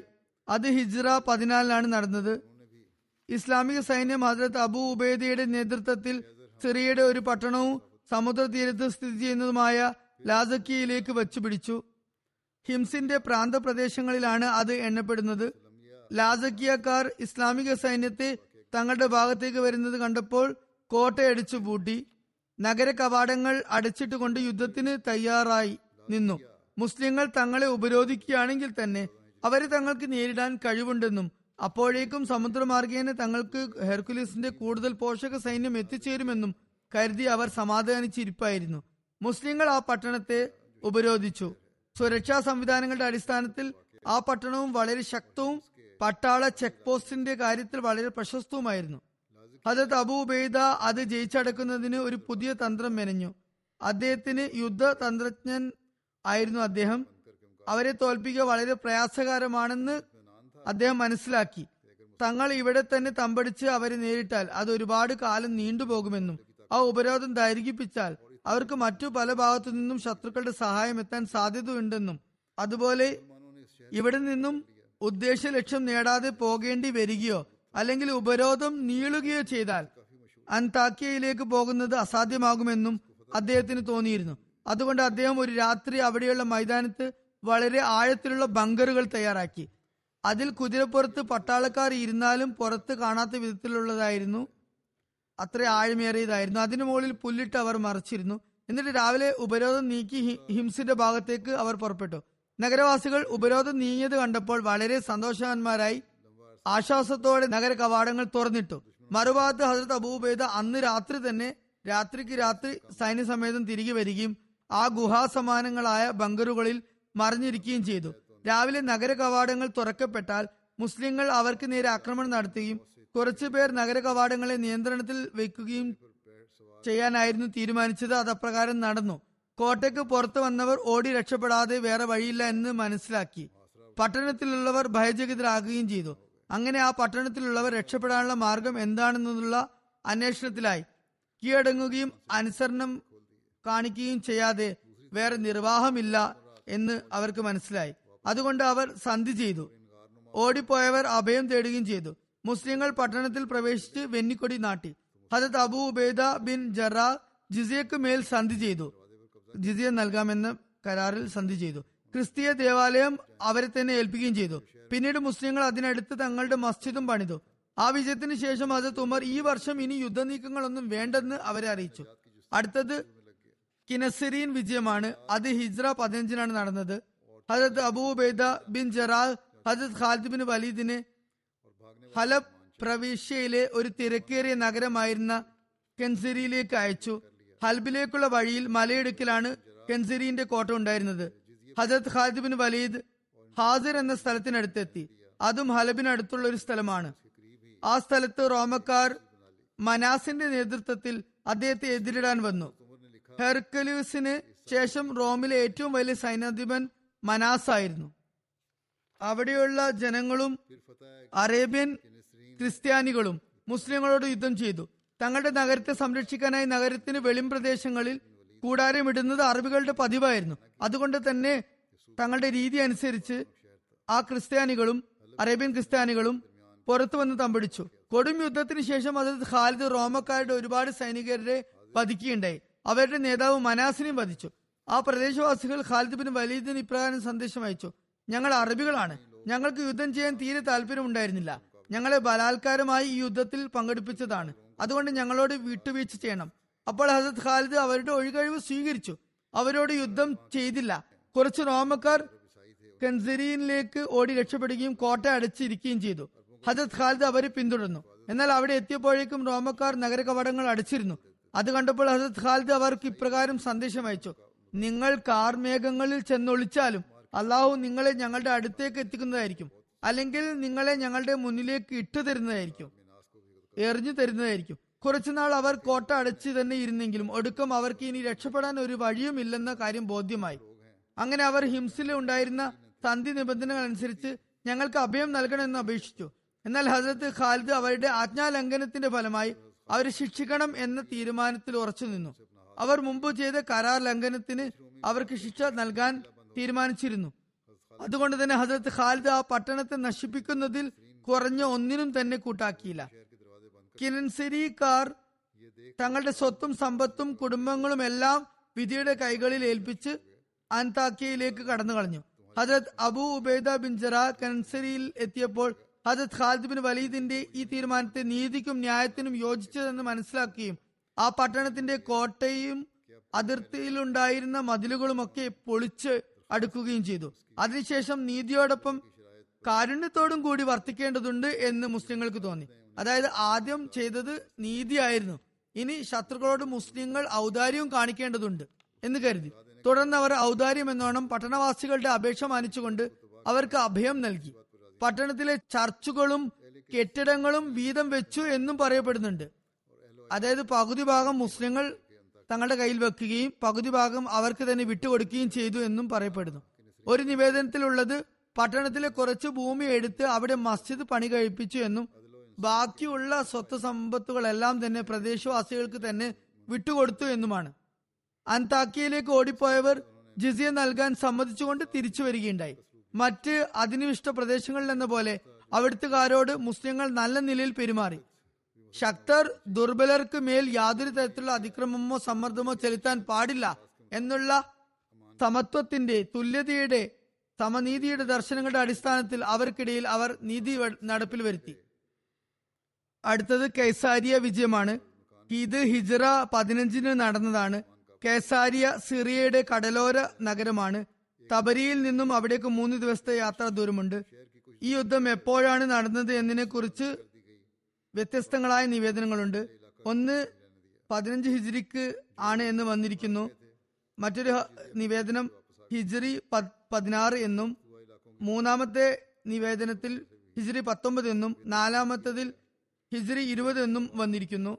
എന്തായാലും ഹജരത്ത് അബൂ ഉബൈദ റോമിലെ വടക്ക് ഭാഗത്ത് യുദ്ധവിജയം നേടിക്കൊണ്ടിരിക്കുമ്പോൾ ഹജരത്ത് അമ്ര ബിൻ ആസും ഹജരത്ത് ഷറാബീൽ ബിൻ ഹസ്നയും ഫലസ്തീനിൽ ഒരുമിച്ച് കൂടിയ റോമൻ സൈന്യങ്ങളുമായി ഏറ്റുമുട്ടുകയും അവരെ പരാജയപ്പെടുത്താൻ ശ്രമിക്കുകയും ചെയ്യുകയായിരുന്നു. എന്നാൽ അത് അത്ര എളുപ്പമായിരുന്നില്ല. ഈ സൈന്യങ്ങൾ വലിയ അംഗബലമുള്ളതും യുദ്ധ സാമഗ്രികളുടെ അടിസ്ഥാനത്തിൽ അതിശക്തവുമായിരുന്നു. അവയുടെ പടനായകത്വം റോമിലെ ഏറ്റവും വലിയ സൈന്യാധിപനായ അത്തർബുനായിരുന്നു നിർവഹിച്ചിരുന്നത്. അയാളുടെ ദീർഘവീക്ഷണവും യുദ്ധ നൈപുണ്യവും കാരണം ആ രാജ്യത്ത് അയാൾക്ക് പ്രതിയോഗിയായി തുല്യനായി ആരും ഉണ്ടായിരുന്നില്ല. സൈന്യത്തെ വിവിധ സ്ഥാനങ്ങളിൽ വിന്യസിക്കാനും അധികാരത്തിന്റെ കടിഞ്ഞാൻ തന്റെ മാത്രം കൈകളിൽ വയ്ക്കാനും അയാൾ തീരുമാനിച്ചു. അയാളുടെ സൈന്യങ്ങളിൽ ചില ഭാഗങ്ങളിൽ അഥവാ അറബികൾക്ക് ആധിപത്യം ലഭിച്ചാലും ബാക്കിയുള്ള ഭാഗങ്ങൾ അതിന്റെ സ്വാധീനത്തിൽ വരരുത് എന്ന് കരുതിയാണ് അങ്ങനെ ചെയ്തത്. അങ്ങനെ അയാൾ റമലയിലും അതുപോലെ ഏലിയായിലും ഒരു വമ്പിച്ച സൈന്യത്തെ നിശ്ചയിക്കുകയും അതിനെ പിന്തുണക്കാനായി ഗസ സബസ്തിയ നാബലസ് ലദ് യാഫിയ എന്നിവിടങ്ങളിൽ സൈന്യങ്ങളെ നിർത്തുകയും ചെയ്തു. അതിനുശേഷം അറബികളുടെ വരവിനായി അവർ കാത്തിരിപ്പായി. അറബികൾക്ക് മേൽ ആധിപത്യം നേടാനും അവരുടെ ശക്തികളെ ഛിദ്രമാക്കാനും തനിക്ക് കഴിവും ശേഷിയുമുണ്ടെന്ന് അയാൾ ഉറപ്പിച്ചിരുന്നു. ഹജരത് അമ്ര ബിൻ ആസ് സാഹചര്യത്തിന്റെ ഗൗരവത്തെ മനസ്സിലാക്കി. അദ്ദേഹം കരുതി മുഴുവൻ സൈന്യവുമായി അത്തർബൂനെ നേരിടാനായി അണിനിരന്നാൽ. റോമൻ സൈന്യങ്ങൾ ഒത്തുചേരുകയും അവർക്കുമേൽ വിജയം നേടുക അസാധ്യമായി തീരുകയും ചെയ്യുന്നതാണ് എന്ന് മനസ്സിലാക്കി. റോമക്കാർ നമ്മെ പരാജയപ്പെടുത്തി എന്നും വരാം. അതുകൊണ്ട് അദ്ദേഹം ഹജരത്ത് ഉമറിന് ഇങ്ങനെ കത്തെഴുതി. ഇക്കാര്യം വെച്ച് കത്തെഴുതി. അപ്പോൾ ഹജരത് ഉമർ സമുദ്രമാർഗേന അത്തർബൂനിന് സഹായമെത്തുന്നത് തടയുന്നതിനായി കീസാരിയ ജയിച്ചെടുക്കാൻ തങ്ങളുടെ സഹോദരൻ മുവാവിയെ അയക്കണം എന്ന് യസീദ് ബിൻ അബു സുഫിയാന് ഉത്തരവ് നൽകി. ലാ ഹൗല ഇല്ലാ ബില്ലായി അലി അലീം. അതുപോലെ അള്ളാഹു റബ്ബുന വസിഖാത്തുന വ റിജാവുന വ മൗലാന നീമൽ മൗല വ നീമൽ വക്കീൽ നീമൻ നസീർ എന്നിവ ധാരാളമായി ചൊല്ലിക്കൊണ്ടിരിക്കുക. അതായത് പാപങ്ങളിൽ നിന്നും രക്ഷ നേടാനുമുള്ള ശക്തിയും നന്മ ചെയ്യാനുമുള്ള ശക്തിയും അള്ളാഹുവിന് മാത്രമേ ഉള്ളൂ. അവൻ അത്യുന്നതനും മഹത്വമുടിയവനുമാകുന്നു. അള്ളാഹു നമ്മുടെ നാഥനാകുന്നു. നമ്മുടെ വിശ്വാസവും പ്രതീക്ഷയും എല്ലാം അവനിൽ മാത്രമാണ് അർപ്പിതമായിട്ടുള്ളത്. അവൻ നമ്മുടെ സംരക്ഷകനുമാണ്. എത്ര നല്ല സംരക്ഷകനും എത്ര നല്ല സഹായിയുമാണ് അവൻ കേസാരിയിൽ ആദ്യമായി അമ്രിബിൻ ആസ് പതിമൂന്ന് ഹിജിരിക്ക് യുദ്ധം മുന്നിട്ട് നടത്തുകയും നീണ്ട കാലത്തേക്ക് അതിനെ വളഞ്ഞുപരോധിക്കുകയും ചെയ്തു എന്നും. എന്നാൽ വിജയം ലഭിക്കാതിരുന്നു എന്നും അൽ ഫാറൂഖിൽ വന്നിട്ടുണ്ട്. അബു ഉബൈദയുടെ വഫാത്തിന് ശേഷം തൽസ്ഥാനത്ത് യസീദ് ബിൻ അബി സുഫിയാനെ നിശ്ചയിക്കുകയും കീസാരിയ ദൗത്യത്തിന് പോകാനായി കൽപ്പിക്കുകയും ചെയ്തു. അദ്ദേഹം പതിനേഴായിരം പേരടങ്ങുന്ന സംഘവുമായി പുറപ്പെട്ടു. ആ പട്ടണത്തെ ഉപരോധിക്കുകയും ചെയ്തു.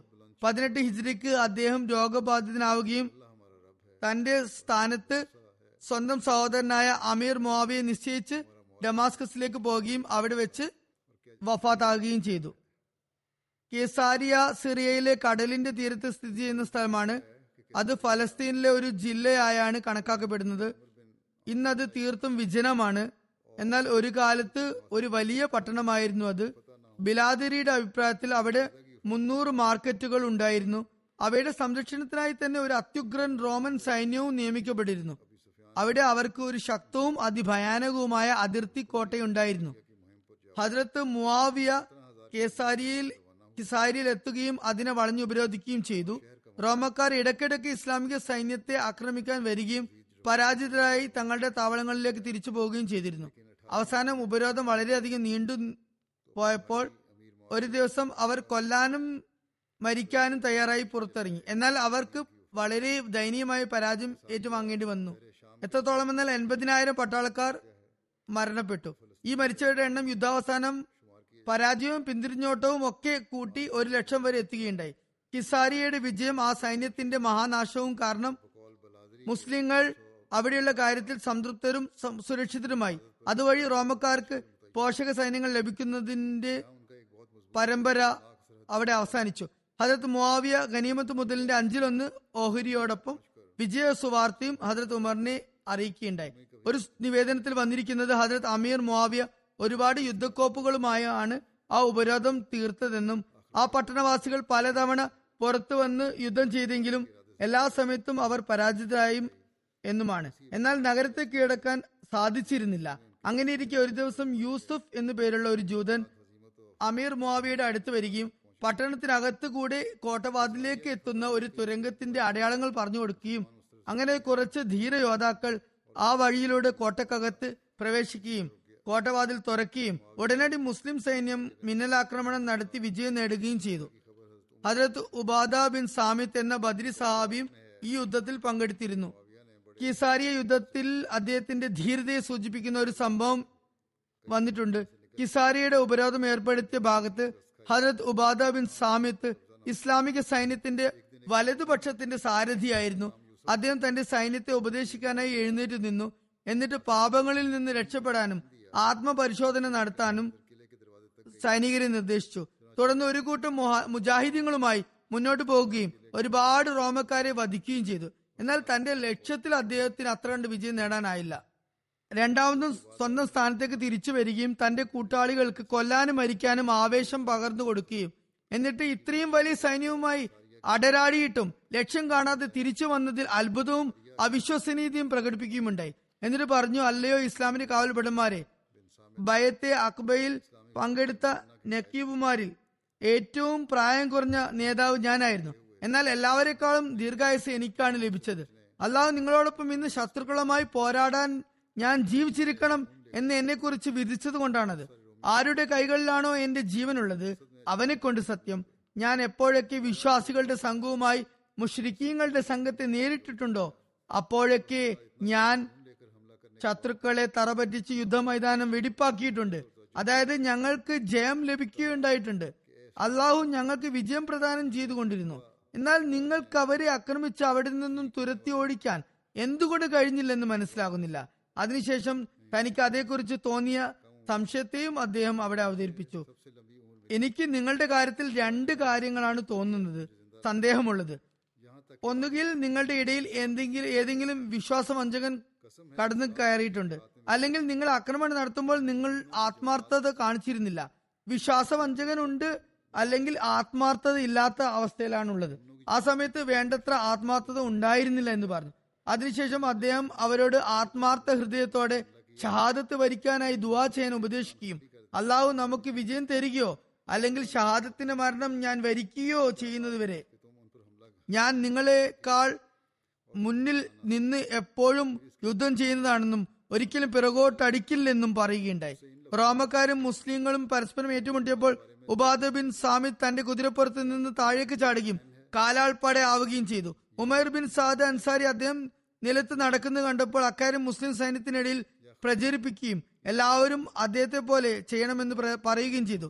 അങ്ങനെ എല്ലാവരും റോമക്കാരുമായി പൊരിഞ്ഞ യുദ്ധം നടത്തുകയും അവരെ തോൽപ്പിക്കുകയും ചെയ്തു. അവസാനം ശത്രുക്കൾ എല്ലാവരും തോറ്റു തുന്നം പാടുകയും പട്ടണത്തിലെ കോട്ടമതിലിനുള്ളിൽ സ്വയം അടച്ചിടുകയും ചെയ്തു. അറബികൾ ഹിസാരിയിൽ ആധിപത്യം നേടിയതുപോലെ ഗസീം കീഴടക്കി. അബൂബക്കർ സിദ്ദീഖ് റലാഹു അനുഹുവിന്റെ കാലഘട്ടത്തിലും മുസ്ലിങ്ങൾ ഒരിക്കൽ ഗസയിൽ വിജയം നേടിയതായിരുന്നു. എന്നാൽ പിന്നീട് അവരെ അവിടെ നിന്നും പുറത്താക്കുകയായിരുന്നു. അങ്ങനെ ഈ രണ്ട് അതിർത്തി പ്രദേശങ്ങളും മുസ്ലിങ്ങളുടെ അധികാര പരിധിയിൽ വന്നപ്പോൾ ഹജരത് അമ്രുബിൻ ആസ് സമുദ്രഭാഗത്തു നിന്നുമുള്ള ശത്രുക്കളുടെ ആക്രമണത്തെ കുറിച്ച് സമാധാനത്തിലായി. ഇങ്ങനെ ഒരുപാട് സംഭവങ്ങളുണ്ട്. ഇനിയും തുടരുന്നതാണ്. ഇപ്പോൾ ഞാൻ ചില മർഹൂമിങ്ങളെ കുറിച്ച് അനുസ്മരിക്കുന്നതായിരിക്കും. അവരുടെ ജനാസ ഞാൻ ജുമാ നമസ്കാരത്തിന് ശേഷം നിർവഹിക്കുന്നതുമായിരിക്കും. ആദ്യമായി അനുസ്മരിക്കുന്നത് കേരളത്തിലെ മുൻ മുബല്ലിഗായ മർഹൂം മൗലവി കെ. മുഹമ്മദ് അലവി സാഹിബിന്റെ ഭാര്യ ബഹുമാന്യ ഖദീജ സാഹിബിയാണ് അവർ കഴിഞ്ഞ ദിവസം എൺപതാമത്തെ വയസ്സിൽ വഫാത്താകുകയുണ്ടായി. ഇന്നാലില്ലാഹി വൈന്നായിലേഹി രാജിഹുൻ അവരുടെ പിതാവ് കുഞ്ഞു മൊയ്തീൻ സാഹിബ് കേരളത്തിലെ ആദ്യകാല അഹമ്മദികളിൽപ്പെട്ട വ്യക്തിയാണ്.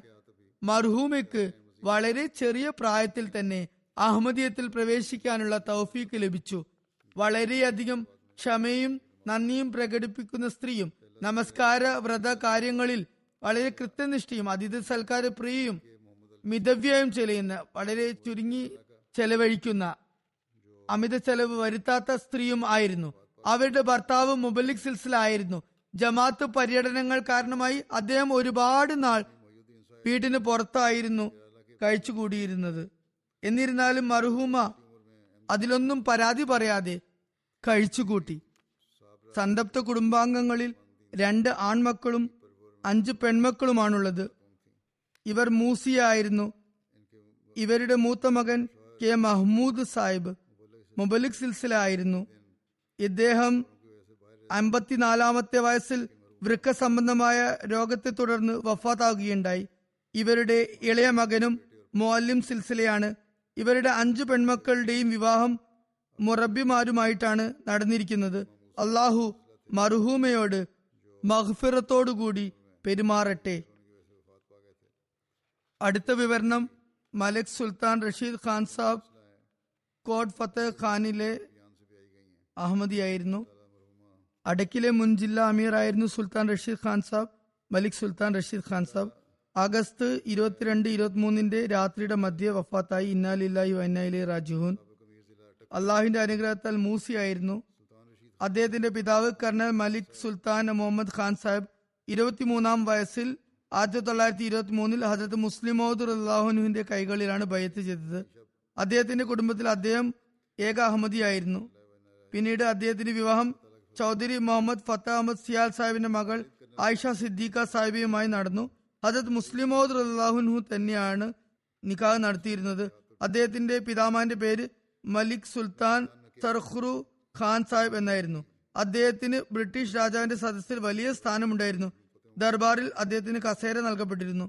അദ്ദേഹത്തിന് തന്റെ മകൻ മലിക് സുൽത്താൻ മുഹമ്മദ് ഖാൻ സാഹിബിന്റെ ഭയത്തിന് നാല് വർഷങ്ങൾക്ക് ശേഷം അഹമ്മദിയത്ത് സ്വീകരിക്കാനുള്ള ഭാഗ്യം ലഭിച്ചു. മലിക് സുൽത്താൻ റഷീദ് സാഹിബിന്റെ ജമാഅത്തി സേവനങ്ങൾ ഇപ്രകാരമാണ്. തൊണ്ണൂറ്റി ആറ് മുതൽ തൊണ്ണൂറ്റി ഒമ്പത് വരെ അതുപോലെ പിന്നീട് രണ്ടായിരത്തി അഞ്ച് മുതൽ രണ്ടായിരത്തി പതിനാല് വരെ അട്ടക്കിന്റെ ജില്ലാ അമീറായി സേവനമനുഷ്ഠിക്കാനുള്ള തൗഫീക്ക് ലഭിച്ചു. വഫാത്തിന് സമയത്തും കോട്ട് ഫത്തേഹ് ഖാൻ ജമാഅത്തിന്റെ സദറായിരുന്നു. പടിഞ്ഞാറൻ പാകിസ്ഥാനിന്റെ മുൻ ഗവർണറായിരുന്ന മീർ മുഹമ്മദ് ഖാനിന്റെ ബന്ധുവുമായിരുന്നു ഇദ്ദേഹം. എന്നാൽ അക്കൂട്ടർ ഭൗതികതയിൽ മുഴുകിയിരുന്ന കുടുംബമായിരുന്നെങ്കിൽ ഇദ്ദേഹം ഇദ്ദേഹത്തിന്റെ പിതാവ് അഹമ്മദി ആയതിനു ശേഷം ദുനിയാവുമായി ബന്ധം വിച്ഛേദിച്ചു. ലോകം വിട്ടു എന്നല്ല ദുനിയാവിൽ ജീവിച്ചുകൊണ്ട് ദീനിന് മുൻഗണന നൽകുന്നവരുടെ കൂട്ടത്തിലായിരുന്നു അദ്ദേഹം. ഇതേ പ്രത്യേകത തന്നെയായിരുന്നു മലിക് സുൽത്താൻ റഷീദ് സാഹിബിനും ഉണ്ടായിരുന്നത്. അദ്ദേഹം ആദ്യം പത്തിലൊന്ന് വസിയത്ത് ചെയ്തു പിന്നീട് ഏഴിലൊന്ന് വസിയത്ത് ചെയ്തു. അതിന്റെ ഹിസ്സ ജായ്ദാദ് സ്വത്തിന്റെ ഭാഗവും നൽകുകയും ചെയ്തു. സ്വത്തിനെ കുറിച്ച് എനിക്ക് തോന്നുന്നു പത്തിലൊന്ന് തന്നെയാണെന്ന്. ബാക്കി വരുമാനത്തിലാണ് ഏഴിലൊന്ന് കൊടുത്തിരുന്നത്. അദ്ദേഹത്തിന്റെ സഹോദരി റാഷിദ സിയാൽ പറയുന്നു ഖലിഫുൽ മസി റാബി റഹ്മു എനിക്ക് എഴുതിയ കത്തിൽ ഇപ്രകാരം പറയുകയുണ്ടായി. നിങ്ങളുടെ പിതാവ് അഹമ്മദിയത്തിന് വേണ്ടി ഊറയിൽ നിന്ന് എടുത്ത വാളായിരുന്നു. നിങ്ങളുടെ സഹോദരന്മാരിലും ഈ ഗുണം കാണുന്നുണ്ട്. പിന്നീട് അദ്ദേഹത്തിനെ കുറിച്ച് അതായത് മലിക് റഷീദ് സാഹിബിനെ കുറിച്ച് അവർ പറയുന്നു ഞങ്ങളുടെ സഹോദരന് ഖിലാഫത്തുമായി അഗാധമായ ബന്ധമായിരുന്നു. ഖലിഫുൽ മസീന്റെ എല്ലാ കൽപ്പനകളും ഉടൻ പ്രാവർത്തികമാക്കുമായിരുന്നു. അള്ളാഹുവിന്റെ അനുഗ്രഹം കൊണ്ട് അദ്ദേഹം ഖിലാഫത്തിന്റെ വിശ്വസ്തനായ സേവകനായിരുന്നു. പൂർണമായ താല്പര്യത്തോടു കൂടി സേവനങ്ങൾ അനുഷ്ഠിച്ചിരുന്നു. ആത്മീയതയും അദ്ദേഹത്തിൽ നിറഞ്ഞു നിന്നിരുന്നു. ആരെങ്കിലും അദ്ദേഹത്തെ കാണുമ്പോൾ അദ്ദേഹത്തിന് ഈ ദുനിയാവിലെ ജീവിതവുമായി ഒരു ബന്ധവുമില്ലെന്ന് തോന്നുമായിരുന്നു. വളരെ അധികം വിനയാന്വിതനായിരുന്നു. അള്ളാഹുവിനോടുള്ള തന്റെ ബന്ധത്തിനെ കുറിച്ച് കൂടുതലൊന്നും മറ്റുള്ളവരോട് സംസാരിക്കാറുണ്ടായിരുന്നില്ലെങ്കിലും അള്ളാഹുമായി വളരെ നല്ല ബന്ധമുണ്ടായിരുന്നു.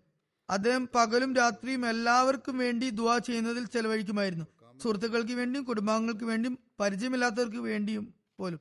സുഹൃത്തുക്കൾക്കും കുടുംബാംഗങ്ങൾക്കും അന്യർക്കും വെറും കൈയോടെ അദ്ദേഹത്തിന്റെ വീട്ടിൽ നിന്ന് പോകേണ്ടി വന്നിട്ടില്ല.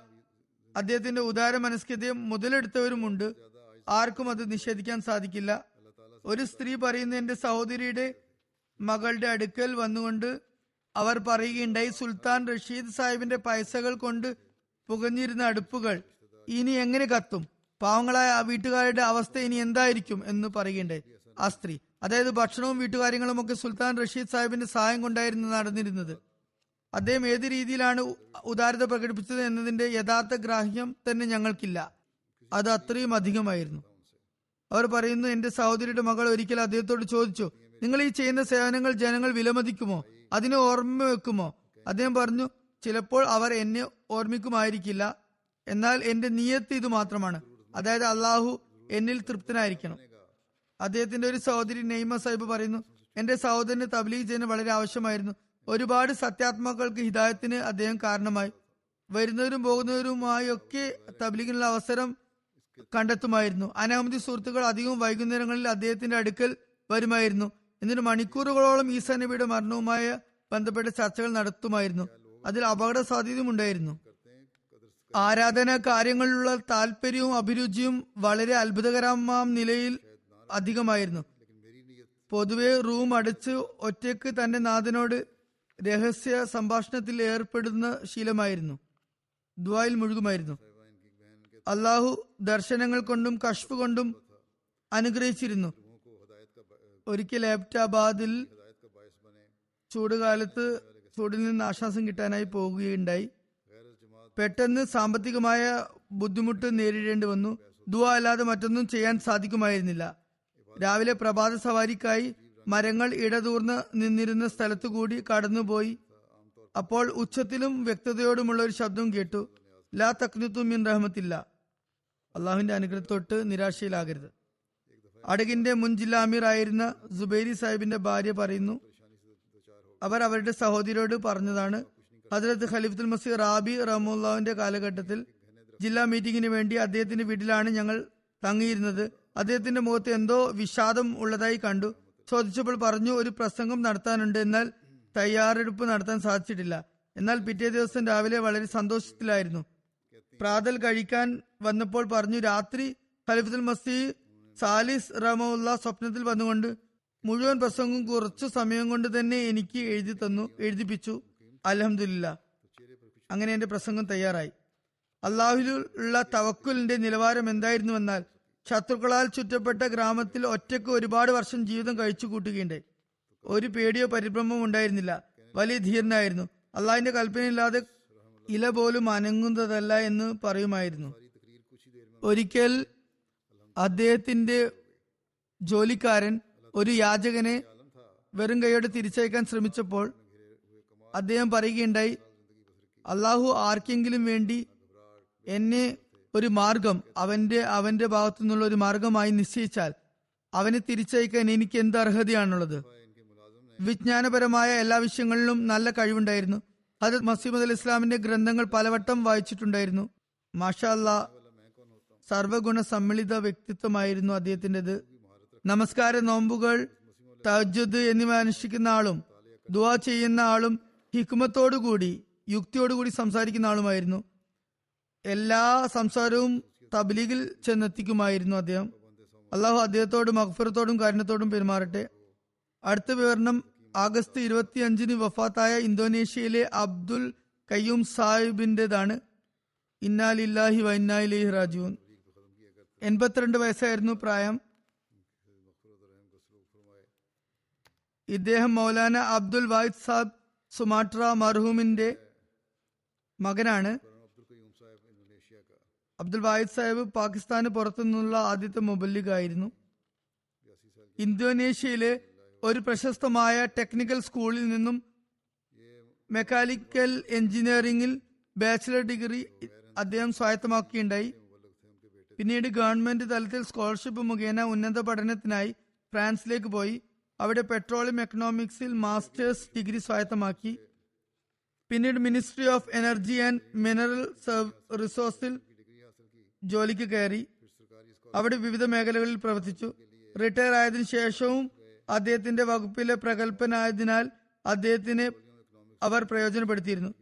പിന്നീട് എഴുപത്തി മൂന്നാമത്തെ വയസ്സിൽ വളരെ പരിശ്രമത്തോടെ യൂണിവേഴ്സിറ്റി ഓഫ് ഇന്തോനേഷ്യയിൽ നിന്നും കെമിക്കൽ എഞ്ചിനീയറിംഗിൽ പി എച്ച് ഡി സ്വായത്തമാക്കി. അദ്ദേഹം രാജ്യത്തിന് വേണ്ടിയും ഉന്നതമായ സേവനം കാഴ്ചവെച്ചിട്ടുണ്ട്. എഴുപത്തി മൂന്നിൽ അദ്ദേഹം ഗവൺമെന്റിന് ലിക്വിഫൈഡ് ഗ്യാസിനെ കുറിച്ച് ഒരു ഫോർമുല സമർപ്പിക്കുകയുണ്ടായി. സജഷൻ വെക്കുകയുണ്ടായി. പറയപ്പെടുന്നു ആയിരത്തി തൊള്ളായിരത്തി എഴുപത്തിനാല് മുതൽ രണ്ടായിരം വരെ ഗവൺമെന്റിന് അത് മുഖേന നൂറ്റി പത്ത് ഡോളറിന്റെ ലാഭമുണ്ടായി. ചുരുക്കത്തിൽ അഹമ്മദികൾ എല്ലായിടത്തും രാജ്യത്തിനും ജനങ്ങൾക്കും സേവനത്തിനു വേണ്ടി എല്ലാ സമയത്തും തയ്യാറാണ്. എന്നാൽ ഇന്തോനേഷ്യയിലും മുലാക്കളുടെ സമ്മർദ്ദം കാരണം ചില പ്രദേശങ്ങളിൽ അഹമ്മദീയത്തിനോടുള്ള ശത്രുത വളരെ കൂടുതലാണ്. എന്നിരുന്നാലും നമ്മുടെ ഉത്തരവാദിത്വം രാജ്യത്തിനോട് കൂറുള്ളവരായിക്കുക കൂറ് കാണിക്കുക എന്നതാണ്. അദ്ദേഹത്തിന് സിവിൽ സർവീസിന് രാജ്യത്തിന്റെ പരമോന്നത അവാർഡും ലഭിക്കുകയുണ്ടായി. അതുപോലെ രണ്ടായിരത്തി അഞ്ചിൽ രണ്ടാമത്തെ പരമോന്നത അവാർഡും ലഭിക്കുകയുണ്ടായി. അത് ഇന്തോനേഷ്യന് ഗവൺമെന്റ് സൈന്യത്തിൽ നിന്ന് പുറത്ത് നിന്നുള്ള വിഭാഗങ്ങളിൽ നിന്ന് ഉന്നതമായ പ്രവർത്തനങ്ങൾ കാഴ്ചവെക്കുന്നവർക്ക് സൈന്യത്തിന് പുറമെ ഉന്നത പ്രവർത്തനങ്ങൾ കാഴ്ചവെക്കുന്നവർക്ക് നൽകുന്നതാണ്. അതുകൊണ്ട് തന്നെ അവരുടെ ഹീറോകളെ നായകന്മാരെ ഖബർസ്ഥാനിൽ നടത്തപ്പെടുത്തുന്ന മിലിറ്ററി സെറമണിയിൽ ആണ് കബറടക്കുന്നത്. അവരുടെ പ്രത്യേക ഖബർസ്ഥാനുണ്ട്. അദ്ദേഹം അവിടെ കബറടക്കപ്പെടുകയുണ്ടായിരുന്നില്ല. അതുകൊണ്ട് മിലിറ്ററി സെറമണി അദ്ദേഹത്തിന്റെ വഫാത്തിൽ മൂസികളുടെ കബർസ്ഥാനിലാണ് നടത്തപ്പെട്ടത്. അവിടെ വളരെയധികം ബഹുമതികളോടുകൂടി അദ്ദേഹത്തെ കബറടിക്കും. വളരെ സ്നേഹനിധിയായിരുന്നു. തന്റെ സഹോദരി സഹോദരന്മാരെ വളരെ നല്ല നിലയിൽ നോക്കിയിരുന്നു. സഹോദരി സഹോദരന്മാരെ നോക്കണമെന്ന് അദ്ദേഹത്തിന്റെ പിതാവിന്റെ ഉപദേശമായിരുന്നു. അദ്ദേഹം അതെപ്പോഴും പ്രാവർത്തികമാക്കുകയുണ്ടായി. മൊറബിമാരോടും വഖഫിന്ദികളോടും അങ്ങേറ്റത്തെ ബഹുമാനാദരങ്ങളോടെയായിരുന്നു പെരുമാറിയിരുന്നത്. അദ്ദേഹത്തിന്റെ ഇളയ സഹോദരൻ ബാസിദ് സാഹിബും മൊറബി സിൽസിലയാണ്. അദ്ദേഹം ഇന്തോനേഷ്യയിലെ അമീർ ജമാത്തുമാണ്. അദ്ദേഹം തന്റെ കീഴ് ജീവനക്കാരോടും വളരെ നല്ല നിലയിൽ പെരുമാറിയിരുന്നു. അദ്ദേഹത്തിന്റെ കീഴിൽ പ്രവർത്തിച്ച ഒരു വ്യക്തി പറയുകയുണ്ടായി ഒമ്പത് വയസ്സ് പ്രായം മുതൽ ഞാൻ മർഹൂമിന്റെ സംരക്ഷണത്തിന് കീഴിലാണ് വളർന്നത്. സ്കൂൾ ഫീസും മറ്റാവശ്യങ്ങളും അദ്ദേഹം തന്നെയായിരുന്നു നിറവേറ്റിയിരുന്നത്. അദ്ദേഹത്തിന്റെ സൽപെരുമാറ്റം കാരണമായി ഞാൻ ഹജരത് മസൂദ് ഇസ്ലാമിന്റെ ഗ്രന്ഥങ്ങൾ വായിക്കുകയും തുടർന്ന് ബയ്യത്ത് ചെയ്യുകയും ചെയ്തു. മർഹൂം വളരെയധികം ഔദാര്യവും ദാനശീലവും കാണിച്ചിരുന്ന വ്യക്തിയായിരുന്നു. എപ്പോഴും എല്ലാവരോടും ഒരുപോലെ പെരുമാറിയിരുന്നു. ഒരിക്കലും തന്നെ സ്വന്തം കാര്യത്തിൽ ഗർവ് കാണിക്കുകയോ തന്റെ പദവിയിൽ വമ്പ് നടിക്കുകയോ ചെയ്തിട്ടുണ്ടായിരുന്നില്ല. ഒരു സർക്കാർ ഗ്യാസ് കമ്പനിയിൽ അദ്ദേഹത്തിന്റെ കീഴിൽ ജോലി ചെയ്തിരുന്ന വ്യക്തി പറയുന്നു വളരെ വിവേകമതിയും സ്ഥിരചിത്തത ഉള്ളവനും അധ്വാനിയുമായിരുന്നു. അദ്ദേഹം വളരെ പ്രശസ്തനും ഉയർന്ന റാങ്കുള്ള ഓഫീസറുമായിരുന്നു. എന്നിട്ട് കൂടിയും വളരെയധികം വിനയം കാണിച്ചിരുന്നു. ഖിലാഫത്തുമായും ജമാത്തുമായും വളരെയധികം സ്നേഹമുള്ള വ്യക്തിയായിരുന്നു. ജമാത്തിന് വേണ്ടി ആവശ്യങ്ങളുള്ളപ്പോഴൊക്കെ തന്നെ അതുപോലെ പ്രതിസന്ധി ഘട്ടത്തിലൊക്കെ തന്നെ അദ്ദേഹം വളരെ ആത്മാർത്ഥ ഹൃദയത്തോടെ തുറന്ന നിലയിൽ സഹായങ്ങൾ ചെയ്യുമായിരുന്നു. ഹജരത്ത് ഖലിഫുൽ മസീർ റാബി റഹമുല്ല ഇന്തോനേഷ്യയിൽ പോയപ്പോൾ അദ്ദേഹത്തിന്റെ വീട്ടിലായിരുന്നു തങ്ങിയിരുന്നത്. അതുപോലെ അദ്ദേഹം സർക്കാർ ഉദ്യോഗം ചെയ്യുന്നതിനിടയിലും ഒരിക്കലും തന്നെ താൻ അഹമ്മദി ആണെന്ന കാര്യം മറച്ചു വെച്ചിരുന്നില്ല. എന്നാൽ പിന്നീട് ഒരുപാട് എതിർപ്പുകൾ ഉണ്ടായി. എന്നിട്ടും അദ്ദേഹം ഞാൻ അഹമ്മദിയാണെന്ന കാര്യം ഒരിക്കലും തന്നെ മറ്റുള്ളവരിൽ നിന്നും മറച്ചു വെച്ചില്ല. തന്റെ സുഹൃത്തുക്കളെ എപ്പോഴും തബ്ലീഗ് ചെയ്യുമായിരുന്നു. ഒരു പ്രശസ്ത അഹമ്മദി വ്യക്തി എന്ന നിലയിൽ അറിയപ്പെട്ടിരുന്നു. ഒരിക്കൽ ഒരു ഇലക്ട്രിസിറ്റി കമ്പനിയുടെ സിഇഒ മന്ത്രിയോട് പറഞ്ഞു ഡാമിലെ വെള്ളം കുറഞ്ഞുകൊണ്ടിരിക്കുകയാണ്. കുറച്ചു കഴിഞ്ഞാൽ ഇതേ അവസ്ഥ തുടർന്നു വന്നാൽ വൈദ്യുതി വിതരണം നിലക്കുന്നതാണ്. നിർത്തിവെക്കേണ്ടി വരും. ആ മിനിസ്റ്ററിന് അദ്ദേഹത്തിന്റെ ദ്വാകളിൽ വളരെയധികം വിശ്വാസമുണ്ടായിരുന്നു. അതുകൊണ്ട് ഒരു മന്ത്രി പറഞ്ഞു നിങ്ങൾ കയ്യൂം സാഹിബിന്റെ അടുത്തേക്ക് പോയി കാര്യം പറയുക. കയ്യൂം സാഹിബിന്റെ അടുത്തെത്തി സഹായിക്കാൻ വേണ്ടി അഭ്യർത്ഥിച്ചു. അപ്പോൾ അദ്ദേഹം പറഞ്ഞു ശരി നിങ്ങൾക്ക് എന്റെ ഭാഗത്തു നിന്നും സഹായം വേണമെങ്കിൽ ഞാൻ മുഖേന ഖലിഫുൽ മസീന് അതായത് ഞങ്ങളുടെ ഇമാമിന് ഇത് ശരിയാകാൻ വേണ്ടി ദുവാ ചെയ്യാൻ അപേക്ഷിച്ചുകൊണ്ട് കത്തെഴുതുക. അങ്ങനെ ദുവാക്ക് വേണ്ടി കത്തെഴുതി. പറയുന്നു ചൊവ്വാഴ്ച അദ്ദേഹം ആ കത്ത് തന്നു. അടുത്ത ദിവസം തന്നെ കോരിച്ചൊരിയുന്ന മഴ പെയ്യുകയും ഡാം നിറയുകയും ചെയ്തു. ജമാത്തിന് വേണ്ടി അദ്ദേഹം ചെയ്ത സേവനങ്ങൾ ഇനി പറയുന്നതാണ്. ഫറോനിൽ ഹെഡ്ക്വാർട്ടർ കോംപ്ലക്സ് നിർമ്മിക്കുന്നതിൽ ഒരുപാട് തടസ്സങ്ങൾ നേരിട്ടിരുന്നു.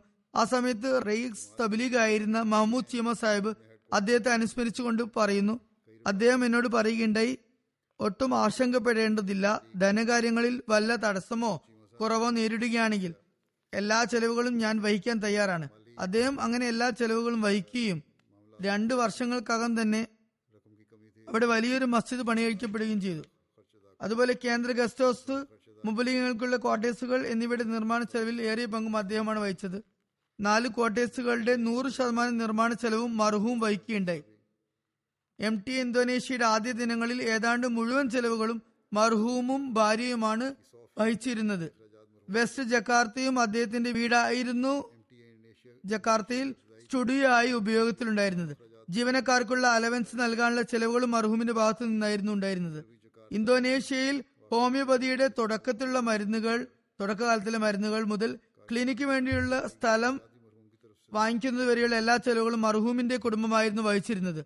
വാഹിദ് സീനിയർ ഹൈസ്കൂളിന്റെ ആദ്യകാല നിർമ്മാണ ചെലവുകൾക്ക് വേണ്ടി മർഹൂമിന്റെ കുടുംബത്തിൽ നിന്നുള്ള സംഭാവനകൾ ആയിരുന്നു ലഭിച്ചിരുന്നത്. അതിൽ വലിയ പങ്കും അദ്ദേഹത്തിന്റെത് തന്നെയായിരുന്നു. കാദ്യാനിൽ പണി നടന്നുകൊണ്ടിരിക്കുന്ന ഇന്തോനേഷ്യൻ ഗസ്റ്റ് ഹൗസ് സറായെ അയ്യൂബിന്റെ നിർമ്മാണ ചെലവിനും അദ്ദേഹം വളരെ സവിശേഷമായ ധനത്യാഗം ചെയ്യുകയുണ്ടായി.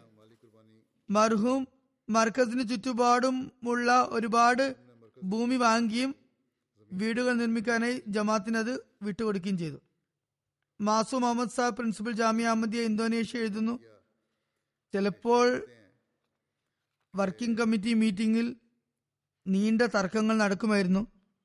എന്നാൽ അദ്ദേഹത്തിന്റെ ഇളയ സഹോദരനും സഹോദരനായിരുന്ന അമീർ സാഹിബ് ഈ കാര്യം ഇവിടെ അവസാനിപ്പിക്കുക എന്ന് പറഞ്ഞാൽ അദ്ദേഹം തന്റെ ഭാഗത്തു നിന്നും ഉടൻ സംസാരിക്കുന്നത് നിർത്തിവെക്കുകയും തന്റെ അഭിപ്രായങ്ങൾ കൂടുതൽ വെക്കാതിരിക്കുകയും ചെയ്യുമായിരുന്നു.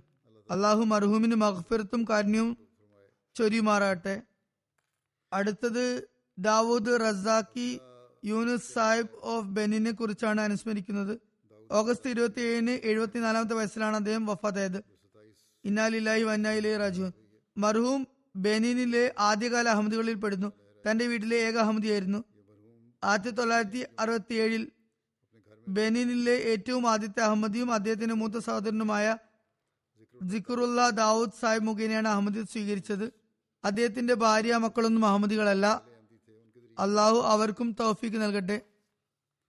മിയ കമർ അഹമ്മദ് അമീർ മിഷൻ ഇൻചാർജ് എഴുതുന്നു വഫാത്തിന് കുറച്ച് നാൾ മുമ്പ് എന്നോട് അഹമ്മദിത്ത് സ്വീകരിച്ച സംഭവം ഇങ്ങനെ വിവരിച്ചു വിവരിക്കുകയുണ്ടായി.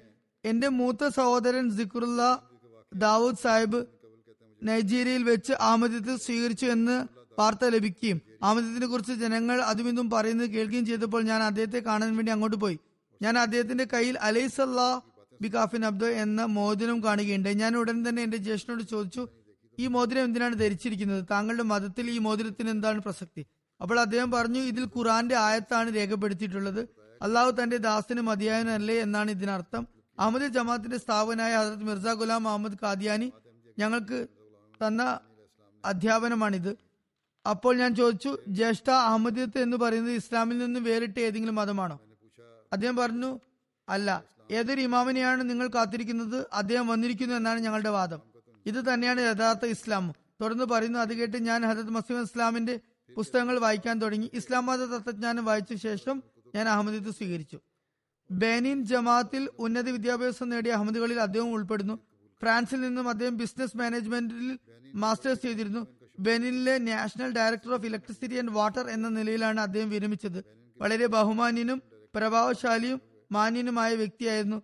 നമസ്കാര കാര്യങ്ങളിൽ കൃത്യനിഷ്ഠനും തജുദ് ശീലിച്ചവനും സൽപ്രകൃതനും ആത്മാർത്ഥനുമായ വ്യക്തിയായിരുന്നു. ഹജത് മസീം ഇസ്ലാമിനോടും ഖലീഫുമാരോടും അടങ്ങാത്ത സ്നേഹമായിരുന്നു.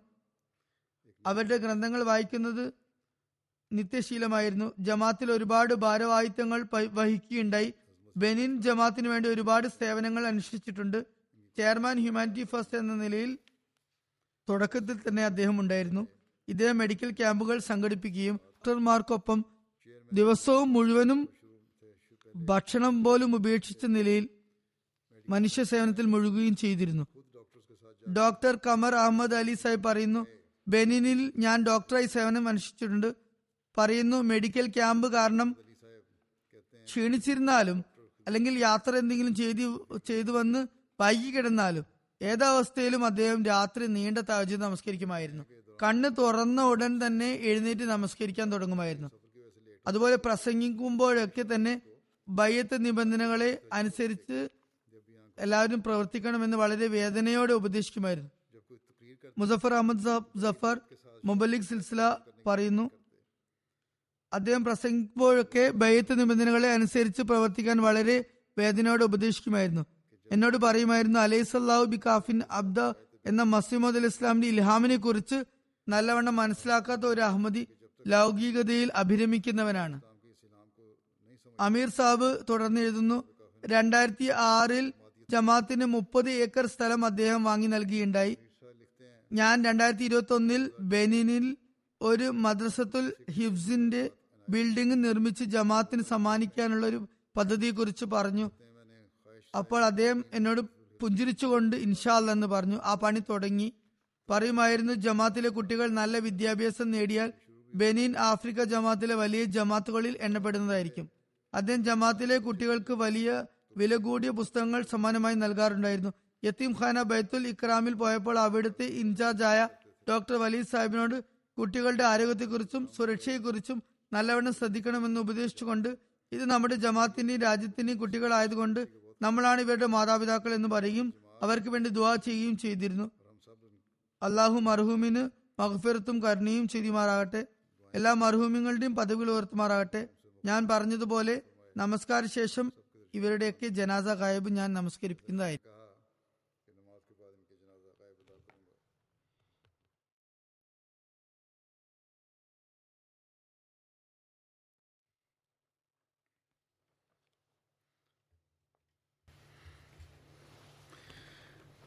الحمد لله الحمد لله نحمده ونستعينه ونستغفره ونؤمن به ونتوكل عليه ونعوذ بالله من شرور أنفسنا ومن سيئات أعمالنا.